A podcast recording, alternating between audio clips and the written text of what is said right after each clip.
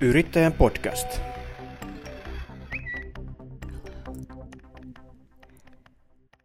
Hyvät kuulijat, on aika käynnistää Yrittäjän podcastin vuoden 2022 kevätkausi.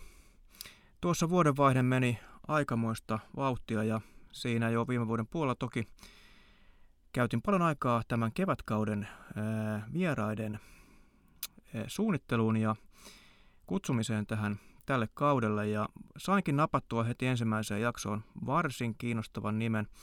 Me puhumme tänään verkostoitumisesta, verkostojen ylläpitämisestä, huoltamisesta ja niiden mahdollisuuksista. Vieraanani on ennen kaikkea kriisiviestintään erikoistunut markkinointiviestintäyritys NetProfilin perustaja Kristina Forsgård. Tervetuloa Kristiina. No kiitos, kiitos oikein paljon. Ihan mahtava vuoden alku ja hyvä juonto. Kiitos siitä. Sen verran vielä lisään tuosta NetProfilista, että tehän olette siis erikoistunut ymmärtääkseni etenkin teknologiayritysten markkinointiviestintään. Kyllä. Juuri näin.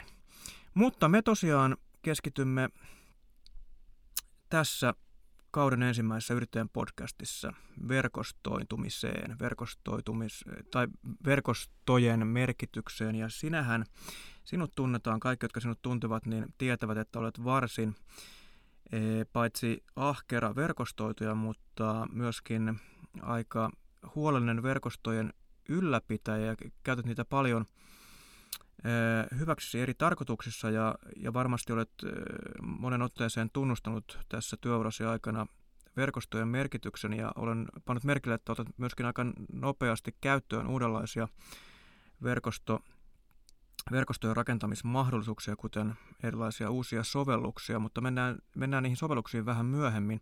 Kerro tähän alkuun, Kristiina, että minkälaisena verkostoitujana sinä itseäsi pidät? Verkostot on kaikkien, jotka tekee bisnestä tai ylipäänsä elää ihmisten kanssa ja yrittää tehdä yhdessä asioita, niin se on meille jokaiselle ihan super tärkeää. Yksin ei oikein mitään aikaan saa, eli pitää löytää niitä ihmisiä, joiden kanssa saa aikaan asioita ja joille voi olla avuksi. Mä olen aktiivinen verkostoituja ja se tarkoittaa sitä, että koko ajan yritän etsiä sellaisia paikkoja, mistä tietysti voin oppia jotain näiltä ihmisiltä.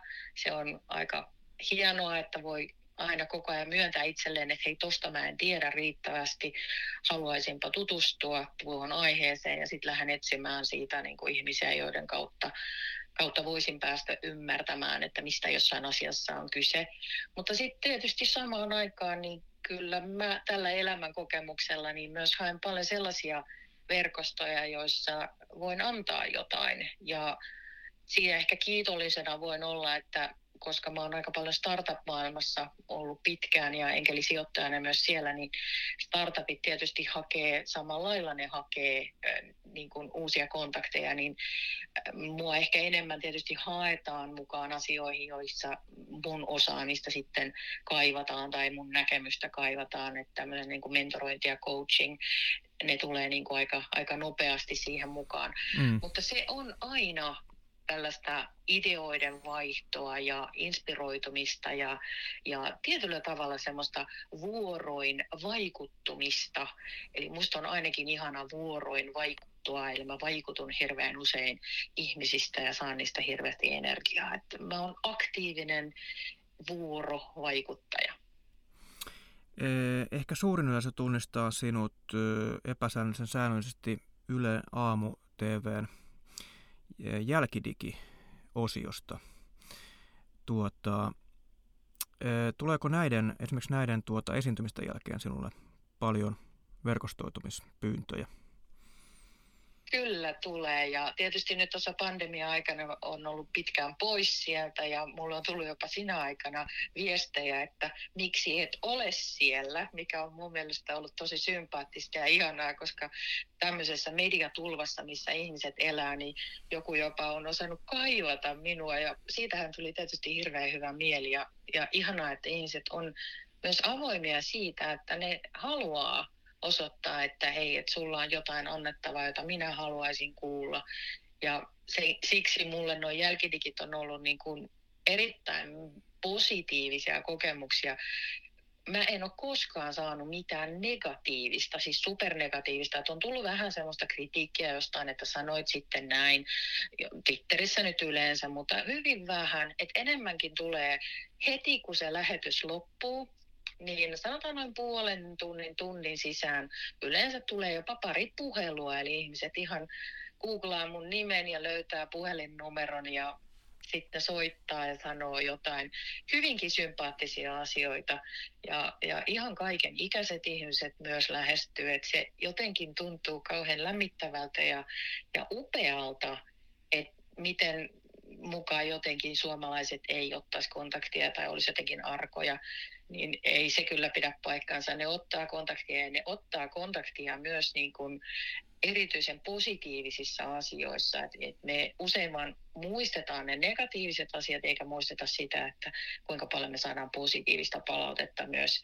Ja se, että palautteen käsite jo itsessään, suomalainen ajattelee aina, että palaute on jotenkin negatiivista tai korjaavaa. Mm kuin, mm. kuin se, että saa sellaista palautetta, että voi miten hienosti sanoit ton asian, tai toi oli mulle tärkeä, tai kiinnostuin tosta asiasta, kiitos siitä, mistä tästä asiasta saa lisää tietoa. Et, et se palaute ja se, se tavallaan se lisätieto ja innostus, mikä sieltä tulee ihmisiltä, on, on mun mielestä hienoa. Ehkä eniten mua kuitenkin vielä siellä jotenkin lämmittää se, että ihmiset kommentoi mun tapaa esittää asioita. Joo. Ja siitä ne sanoo, että heille tulee hyvä mieli. Mm. Ja tämä on mun mielestä hienoa, että ei pelkästään se asia, vaan se tapa, jolla sä sen mm. sanot ja tuot sen esiin. Se on varmasti, varmasti juuri näin. En ole varmaan ainoa ihminen, joka, joka, tuota, eh, joka saadessaan siis kontaktoitumis tai kontaktipyyntöjä, niin saattaa hyväksyä ne ilman, eh, ilman tota kovin pitkällistä miettimistä. Tosi nykyään olen, olen pyrkinyt eh, kehittämään itseni tässä, että perehdyn hieman siihen, kuka, kuka sitä kontaktia pyytää, enkä, enkä tietenkään hyväksy siis selkeitä spämmi, spämmikontaktipyyntöjä. Mutta miten sinä Kristina, niin tota, pyrit, pyrit varmistumaan tai miten tarkastat tavallaan tai mietit sillä hetkellä sitä kontaktipyynnön relevanttiutta ja, ja tällaista, että et varmaan hyväksy läheskään kaikki. No en todellakaan. Ja tietysti näitä tulee, LinkedInissä tulee paljon, Facebookissa tulee vähän vähemmän nykyisin, mutta niitäkin tulee kyllä. Ja sitten tietysti no Twitterissä se ei ole varsinaisesti, siellä on seuraajia, siellä on varsinaisia kontakteja. Mä oon näiden suhteen siinä mielessä aika tarkka, että tietysti ne kaikki sellaiset spämmi- ja valeprofiilit, jotka heti näkee, Aivan. niin ne mä yleensä blokkaan. Mä, hyvin usein mä raportoin. Itse asiassa mä raportoin melkein sataprosenttisesti. Mä raportoin ne ensin, sen jälkeen mä ne blokkaan. Ja siitä tulee yleensä aina sit ilmoitus myös, että kiitos, että, mm. että tämä, tämä tili raportoi tämän ja kyllä tämä oli Tämä on varmaan, tärkeä, niin tämä on varmaan tärkeä pointti, siis nimenomaan tämä raportointi, että siinä vaiheessa kun huomaa selkeän spämmin, spämmin niin tota, siitä kannattaa aina raportoida. Ehdottomasti siis me joukkoistamalla sitä valvontaa me yhdessä blokataan niitä, jotka yrittää hyödyntää ja päästä verkostoihin tämmöisillä feikkiprofiileilla tai, tai erilaisilla huijausyrityksillä yritetään päästä verkostoihin kiinni. Ja sitä kautta myös legitimioida se oma, oma niin kuin asema tai että se profiili heti, jos sillä on paljon tämmöisiä luotettavina pidettyjä kontakteja niin kuin omassa verkostossaan, niin se muihin kohdistunut luottamus valuu myös tälle feikkiprofiilille helposti, jolloin mä ainakin yritän lähteä siitä, että mun verkostossa ei esimerkiksi LinkedInissä ja Facebookissa, niin siellä ei ole feikkiprofiileja, eli siinä mielessä ne ei saa mitään niin kuin, tukea minusta ja minun kohdistetusta luottamuksesta. Et, et kyllä mä, mä niin kuin, toi on se ensimmäinen, minkä mä teen. Mm. Mutta toki sitten, niin, niin mähän käyn kyllä katsomassa usein, että mitä tämä ihminen on, on tehnyt, eli minkälaisia tietoja hän itsestään antaa, minkä tyyppinen hän on, jos ei tämä ihminen ole entuudestaan mulle tuttu. Hyvin usein ihmiset laittaa mulle kuitenkin verkostoitumispyyntöjä niin, että sieltä tulee viesti, myös mukana, eli se syy, miksi he haluavat verkostoitua kanssani. Ja se voi liittyä siihen, että he on lukenut jotain mun tekemää, he on nähnyt mut jossain, he on kuullut musta jossain, tai he kysyy tai kommentoi jotain, tai sanoo, että hei, olemme ö, olemme kohtaamassa jossain tapahtumassa ja haluaisi niin sitä ennen jo niin kuin käydä läpi, läpi tiettyjä asioita tai niin kuin varmistaa, että voidaan nähdä. Mm. Esimerkiksi nyt Slash on aika tyypillinen, että, että, että ennen Slashia tulee paljon näitä, koska ihmiset on katsonut, että hei, sä oot siellä myös ja nyt mä haluaisin jo etukäteen varmistaa, että voidaan siellä vaikka jutella tai jotain muuta. Eli, eli kyllä että se, se syy kontaktoida ihminen, niin totta kai se vähän madaltaa mun, mun kynnystä blokata tai ylipäänsä estää. Eli sitten mä katson, että tämä on oikeasti miettinyt, miksi hän haluaa. Ja samanhan mä teen myös muille.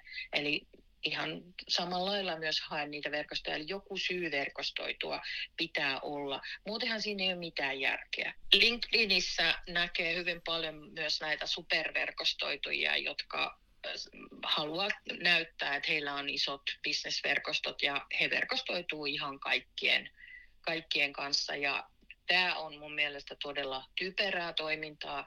Ei verkostojen määrällä ole mitään itsenäistä arvoa muuta kuin sillä, että sä yrität näyttää jotenkin, että hei, mä olen tällainen superverkostoitu ja olennaisempaa on se verkoston laatu ja teidän suhteen laatu ja se, että onko se molemmin puolista se tunteminen ja tietäminen ja sä tiedät, että ketä siellä verkostossa on ja mitä sä voit niiltä saada ja toisaalta mitä sä voit niille antaa.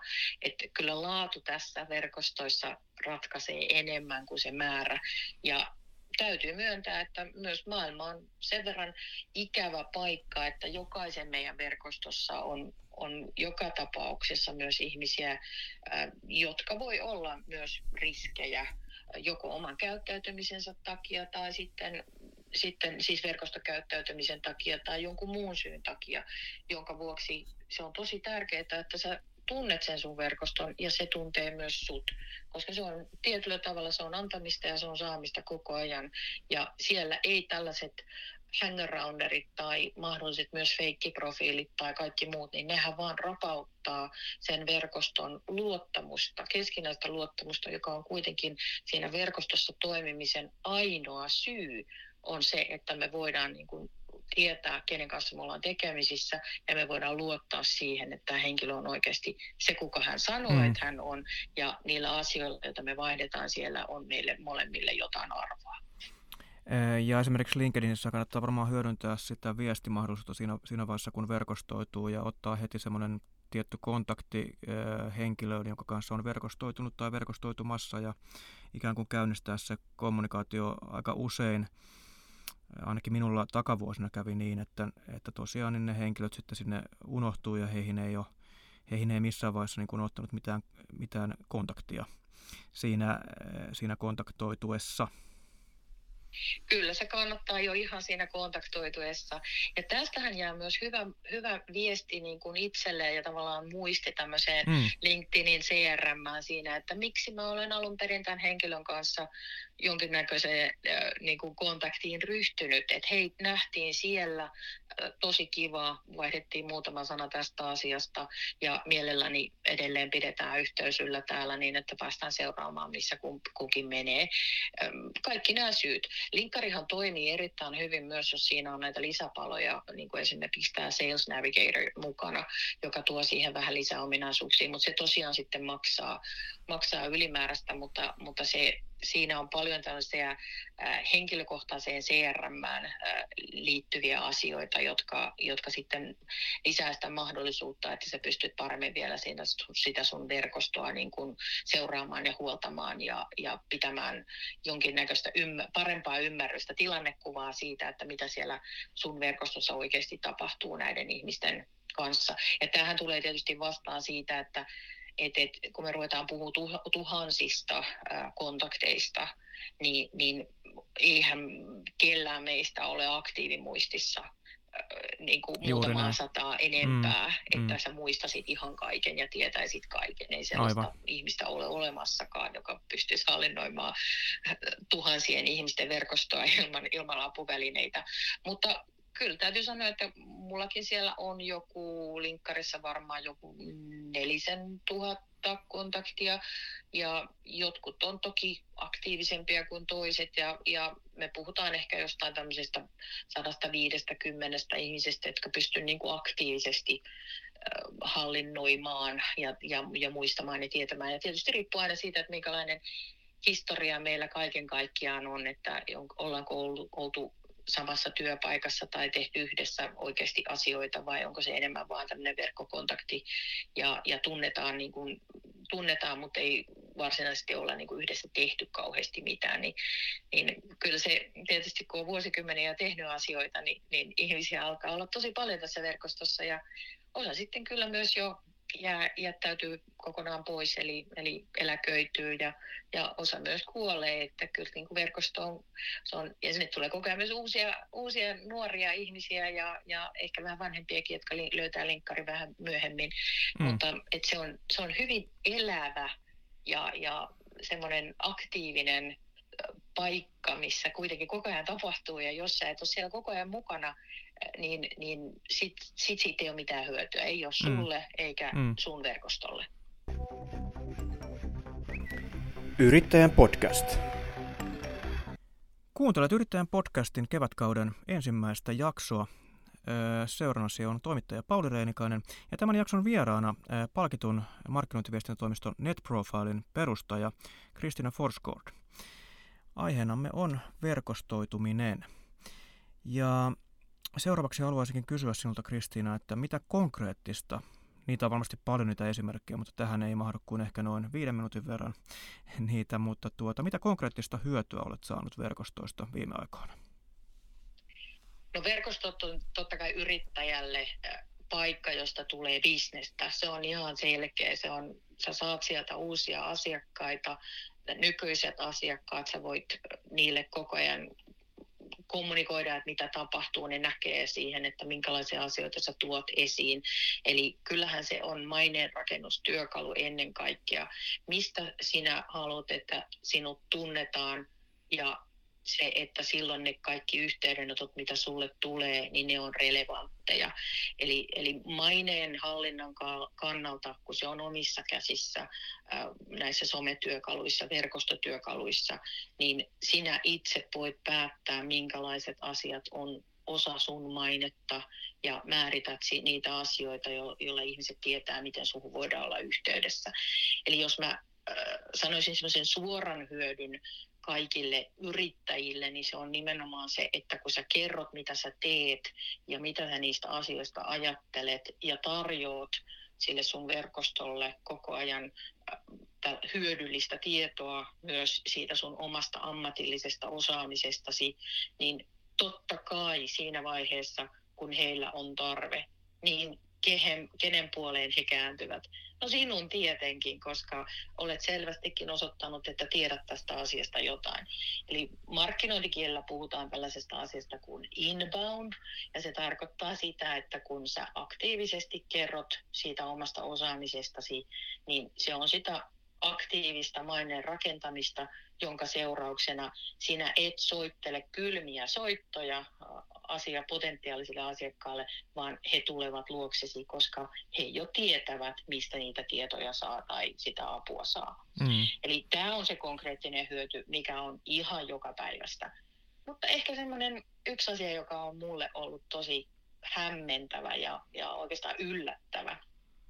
Mä oon avaruusentusiasti ja mulla ei niin työn puolesta ole varsinaisesti, ei ole yhtä avaruusalan asiakasta, ja tietysti on, on ollut tekemisissä aikoinaan tuon Space Nationin kanssa ja siinä yhteydessä tutustuin astronautteihin ja, ja tapasinkin ja hostasin yhtä astronauttia täällä Suomessa.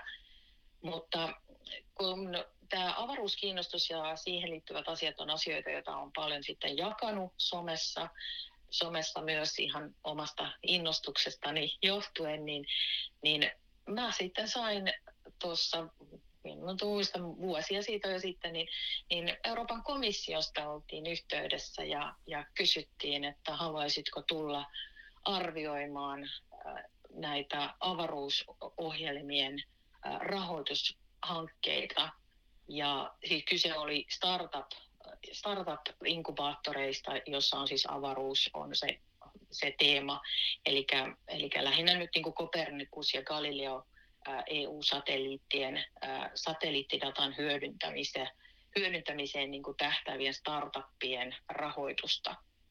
Ja kyllä mun täytyy sanoa, että, että Euroopan komission, komission ihmisille suuri kiitos, että he ovat skautanneet linkkaria niin, että sitä kautta ovat löytäneet minutkin, koska millä muulla ihmeellisellä tavalla olisivat voineet niin, löytää ihmisen, joka voi yhdistää mm. intohimo startuppeihin, startup-ekosysteemeihin ja, ja teknologiaan ja, ja sitten myös tähän avaruuteen.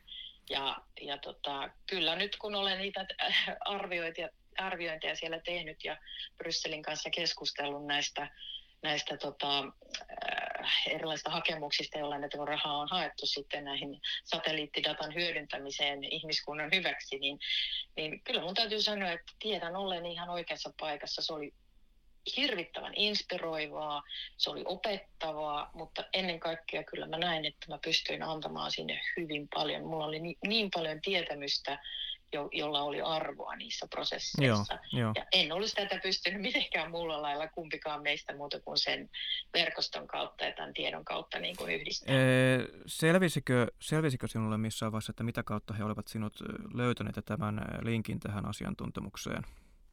No se oli LinkedInin kautta, että, että linkkari oli se paikka, mistä, mistä sitten oli, oli niin kuin tavallaan löydetty kaikki ja sitä oli sitten seurattu ja tiedetty ja sitä kautta sitten asia oli mennyt eteenpäin. Linkkari se oli LinkedIn, kyllä. Joo, joo.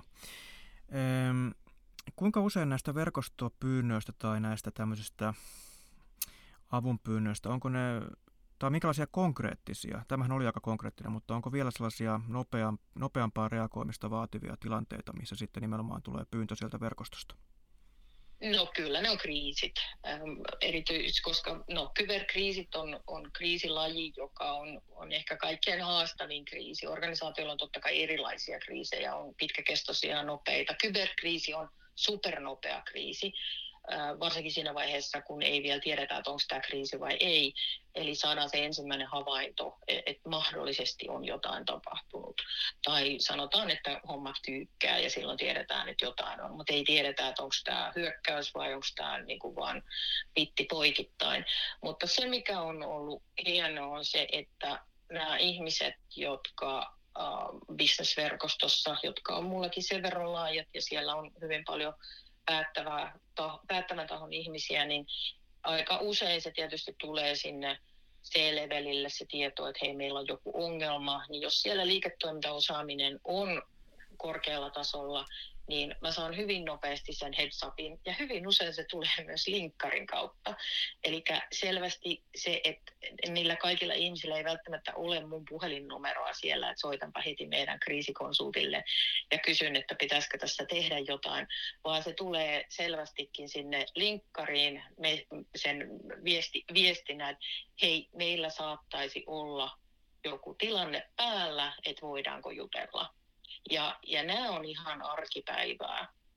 Kaikki ei ole tietenkään mitään vakavia kriisejä, ne on yleensä vaan enemmän pittipoikittain tai tämmöinen mahdollisuus, mutta ne on semmoisia herätyssoittoja, voi sanoa niin kuin monelle organisaatiolle. Et sitten kun käydään se keskustelu, niin monesti siellä toisessa päässä sitten koetaan, että hei, tämä oli tosi arvokasta, hyvä, että otin yhteyttä, hyvä, että käytiin tämä keskustelu, että sitten seuraavalla kerralla jos mitään on, niin, niin he tietää sitten, että apua saa. Ja se, että se kyberkriisi on, se on 78 tunnin käytännössä. Kolme vuorokautta on se aika, jona aikana niin kuin, aika moni asia jo menee niin kuin ihan syteen tai saveen tai miten se nyt sitten haluaa sanoakaan, mutta se kriisinhallinta siitä ensimmäisestä havainnosta – asti. Se otetaan sen ensimmäisen kolmen vuorokauden aikana haltuun, tai sitten jos ei Joo. oteta, niin seuraukset on sitten yleensä, no vastaamo ehkä voi sanoa, että mm. seuraukset on sitten vastaamoja. Mm. Yrittäjän podcast. Tämän jakson markkinoinnissa luvataan ottaa kantaa ja perehtyä myöskin verkostojen hoitamiseen. Eli tuossa äskenhän päädyimme siihen lopputulokseen, että määrä ei korvaa laatua, vaan päinvastoin, eli tota, verkoston laajuus tai verkostossa olevien ihmisten määrä ei ole merkki verkoston toimivuudesta tai tämän siitä, että sieltä saa parhaan mahdollisen hyödyn. Miten sinä, Kristina, pidät huolta siitä, että verkosto, verkosto pysyy ikään kuin toimintakykyisenä? Miten, miten huolat sitä? Huoltamiskysymys on, on tietysti sitä, että, että tietyllä välein sinne pitää antaa, mutta se antaminen ei ole aina sitä, että tekee niitä niin sanottuja ykkössyöttöjä sinne, eli niitä omia postauksia, vaan, vaan antaminen on myös ihan puhtaasti reagoimista muiden tekemisiin ja on se sitten niin kuin tykkäämistä tai, tai kommentointia tai ihan vaikka sitten jakamista, että mä jaan jotain eteenpäin toisen tekemää, tekemää. Tai sitten laitan jopa henkilökohtaisia viestejä, joka ei sitten taas ole julkista tekemistä, mutta saattaa sitten johtaa johonkin syvempään, että, että se, että sitä täytyy kuunnella sitä verkostoa. Ja sitä, mä kuuntelen sitä hyvin, hyvin monilla tavoilla, aika tämmöisellä 360 ajattelulla. Meillä on mullakin on totta kai verkostoja linkkarissa ja, ja sitten on Facebookissa ja sitten on tietysti Twitteriä ja, ja useampia useampia kanavia, missä, missä ihmisiä kohdataan. Ähm, nämä on ehkä niistä semmoisia, linkkari on tietysti bisneksen kannalta mun mielestä ihan ehdottomasti kaikkein, kaikkein tärkein. Ja se kuuntelu antaa mulle niin upeata tilannekuvaa, missä mennään ylipäänsä ihmisten elämässä. Ja jos siihen linkkariin lisätään myös näitä muita välineitä, esimerkiksi Facebook. Siellä ihmiset on vähän persoonallisempia enemmän tai ne on, tuo sinne omaa elämänsä ehkä enemmän. Nyt alkaa tosi sekoittua, eli linkkarissa on jo enemmän sitä, mm. sitä myös sitä Facebook-maista, koska Facebookista ollaan vähän siirrytty pois, pois jo. Mutta joka tapauksessa niin mä, mä luen sitä aika monella tavalla, mutta se, että kaikki on aina kontekstuaalista. Eli sun täytyy tuntea se ihminen, jotta sä voit ymmärtää, mitä se mahdollisesti se viesti tarkoittaa, mitä sieltä tulee. Ja kyllä mun täytyy sanoa, että tämmöisenä pandemia-aikoina, niin, niin mä luen aika tarkkaan niitä viestejä niin, että mä myös tunnistan sellaisia asioita, jotka on mielentila. Ja, ja erityisesti sellaisille ihmisille, joille mä näen, että heillä on ehkä nyt vaikeuksia tai se, se tilanne on raskas, niin mä pyrin antamaan heille toivoa. Ja se, se tulee sitten monilla tavoilla. Joskus mä jopa ihan otan puhelimen käteen ja soitan. Ja eikä se ole mitään sellaista, että sanon, että no hei, että näytät, näytät olevan surkeassa kondiksessa, niin ei se sellaista ole. Se on ihan puhtaasti vaan sitä, että, että soittaa ja kertoo, että hei, että tota, mitä kuuluu ja juttelee niitä näitä.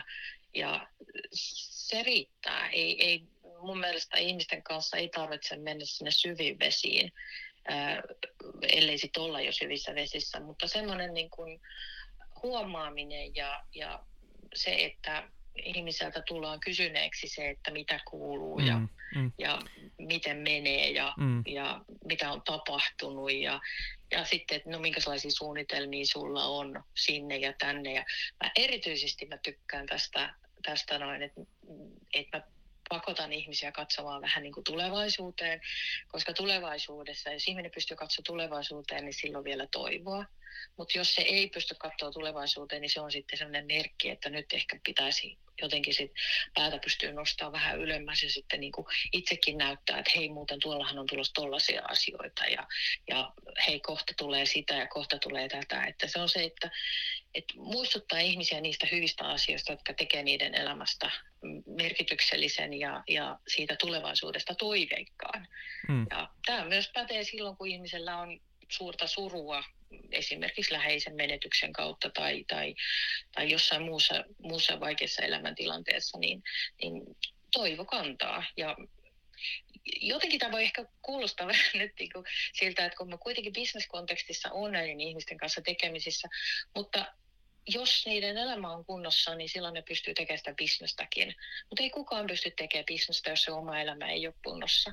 Ja mun mielestä että joskus vaan täytyy, niin kun puhutaan siitä, että se pelto pitää kasketa ja se pitää lannottaa, että sä voit saada satoa, niin mun mielestä tässä on ihan sama juttu. Se ihmisen täytyy olla kunnossa, jotta se voi tehdä bisnestä mm, ja se bisnes voi kukostaa. Kyllä. Et kyllä mä lähden siitä ihmisestä ja mulle jokainen ihminen on, on sillä lailla kuitenkin tärkeä. Ei se ole, ei se ole mulle pelkästään, että se on bisnestä, vaan se mm. ihminen on tärkeä ja se suhde itsessään on arvokas. Ja bisnes on myös empaattisuutta, empatia. Se on empatiaa, kyllä se on mm. myös sitä. Toisen mm. tunteiden tunnistamista, kyllä. kyllä.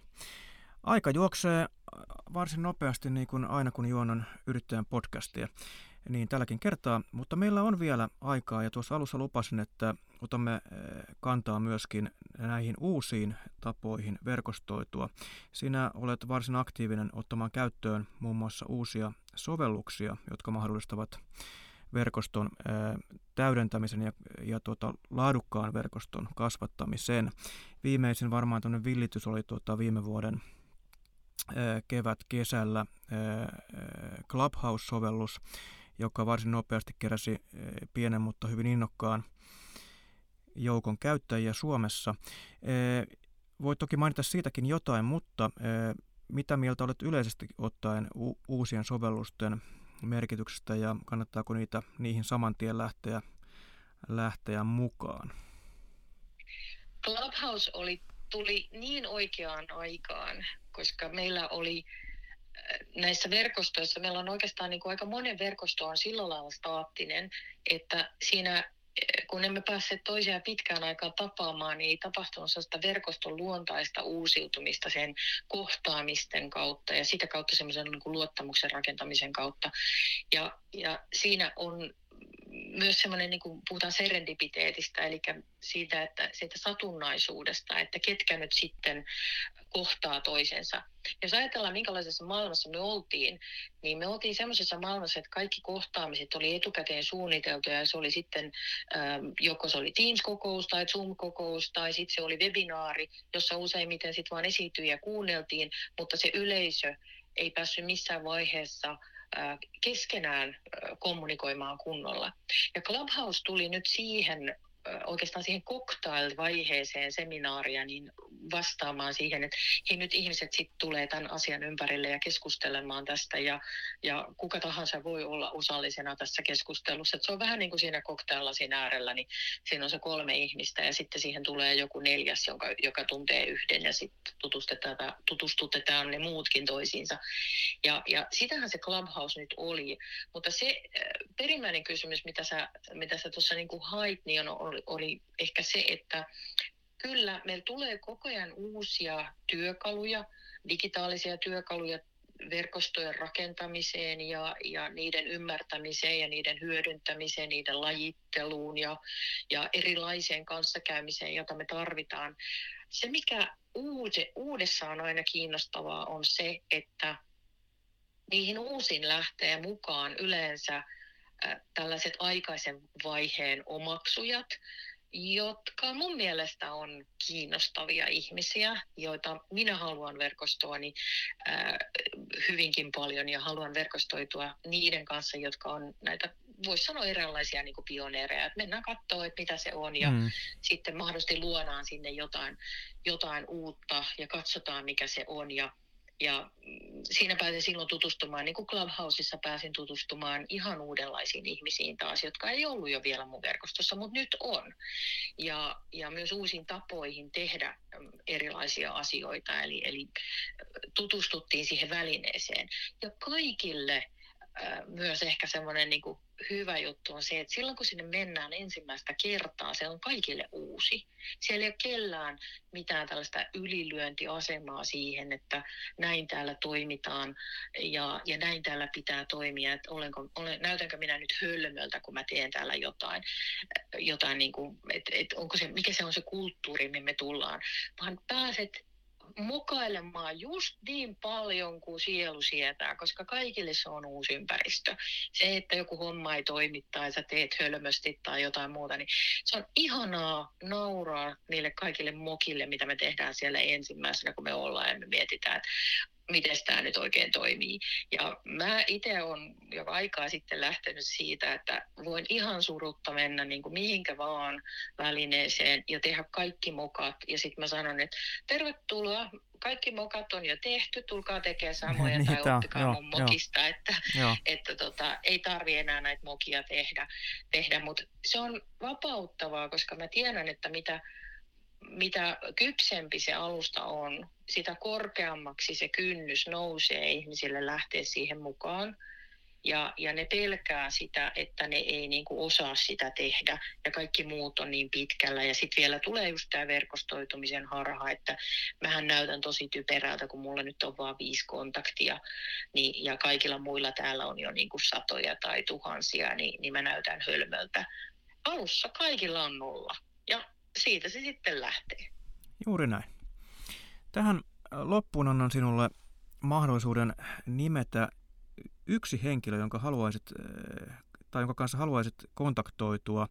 Voihan se olla, että tämä kyseinen henkilö kuuntelee yrittäjän podcastia ja tämän lähetyksen jälkeen, jakson jälkeen ottaa sinun yhteyttä. Nyt mun Tuleeko mieleen? Miettiä. Totta, noin. Tähän väliin, kun vielä mietit siellä, niin voin, voin kertoa, hyvät kuulijat, että seuraavassa jaksossa puhumme yrittäjän henkisestä hyvinvoinnista, eli kannattaa pysyä, pysyä kuulolla. Kahden viikon kuluttua keskiviikkona ilmestyy sitten, putkahtaa eetteriin Spotifyssa ja Suplassa muun muassa Yrit, yrittäjän podcast, podcastin kevätkauden toinen jakso. Ja Kristina vielä miettii, tuleeko, tuleeko tuota mieleen Oi, ketä... kyllä, kylläpä heitit nyt pahan. On vaikea sanoa, että ke, kehen haluaisin kontaktoitua. Kun musta tuntuu, että mä oon jo kontaktoitunut Niin. niihin, jotka mä tiedän. Se voi olla, että sinulla ei Tiedän. hi- siellä hirveästi enää, enää ole tuota sellaisia, mitkä tulisi nopeasti, nopeasti Mutta jos mieleen. mä voisin sanoa sellaisen henkilön, äh, mä en osaa sanoa sulle nimeä, mutta jos mä sanoisin, että mihin mä haluaisin kontaktoitua, niin mä haluaisin kuulla nuoria ääniä, nuoria yrittäjiä. Mulle nuoret yrittäjät, erityisesti perheyrityksistä äh, nuoret yrittäjät, seuraavan sukupolven yrittäjät, jotka miettii, että millä lailla he ottaa sen bisneksen haltuun ja millä lailla he äh, lähtee sitä bisnestä kehittämään.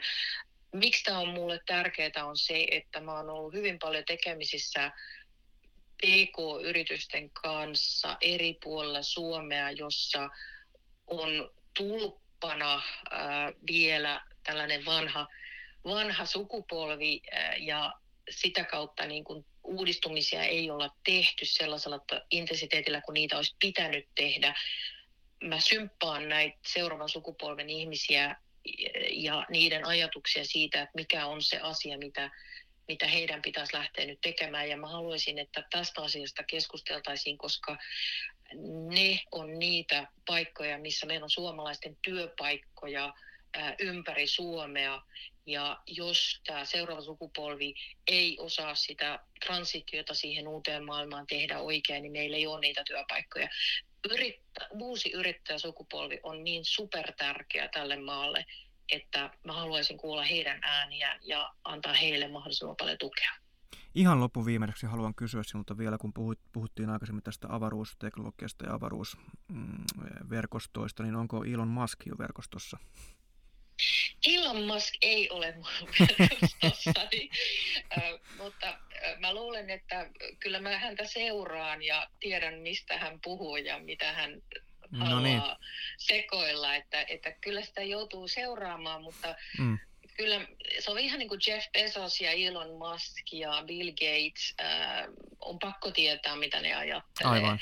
Äh, mutta en ole ihan varma, että onko mulla heille mitään annettavaa vai, tai olisivatko he valmiita Aivan. kuulemaan Aivan. minua, jotenka tämä voi olla tällainen äh, epäsymmetrinen suhde Joo. ihan hyvin, ja Joo. epäsymmetriset suhteetkin ovat ihan ok.